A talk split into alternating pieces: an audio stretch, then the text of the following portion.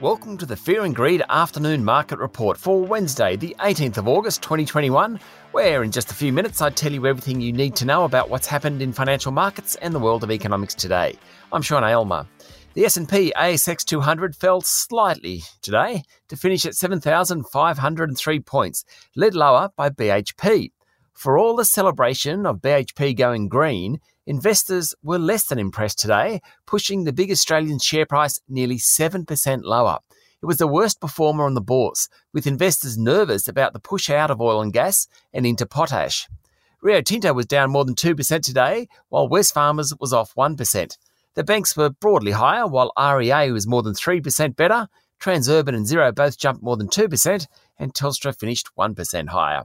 There were some very big winners today. Pro Medicus jumped more than 16% after the medical imaging software group posted a strong result on higher revenue.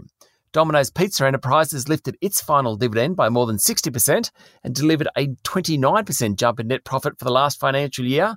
The result was underpinned by a record number of new store openings as well as strong same store sales growth, and its share price jumped nearly 8%. Beach Energy share price and Domain Holdings both jumped more than 6% today after their recent profit results. There were also some underperformers. Sims Metal lost ground, down 5.5% after its results yesterday, and Netwealth fell 4.7%. There were plenty of earnings discussions around today. CSL posted a 12% jump in sales and net profit last financial year at the top of expectations. CSL boss Paul Perreault said he was happy with the outcome given the challenges, but its share price closed 1.5% lower.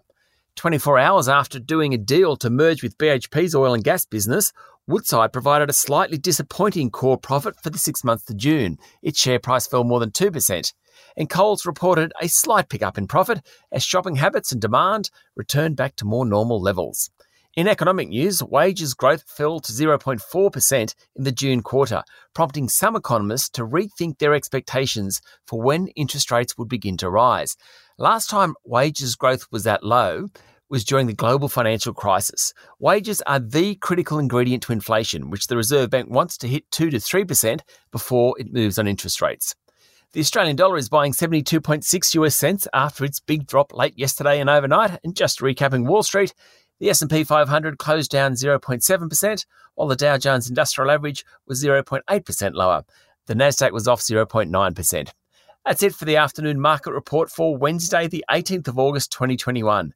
Join me tomorrow morning for the Thursday edition of Fear and Greed, and then for my chat to Paul Anderson former boss of the 10 Network and new CEO of Byron Studios on the north coast of New South Wales. I'm Sean Aylmer. Enjoy your evening.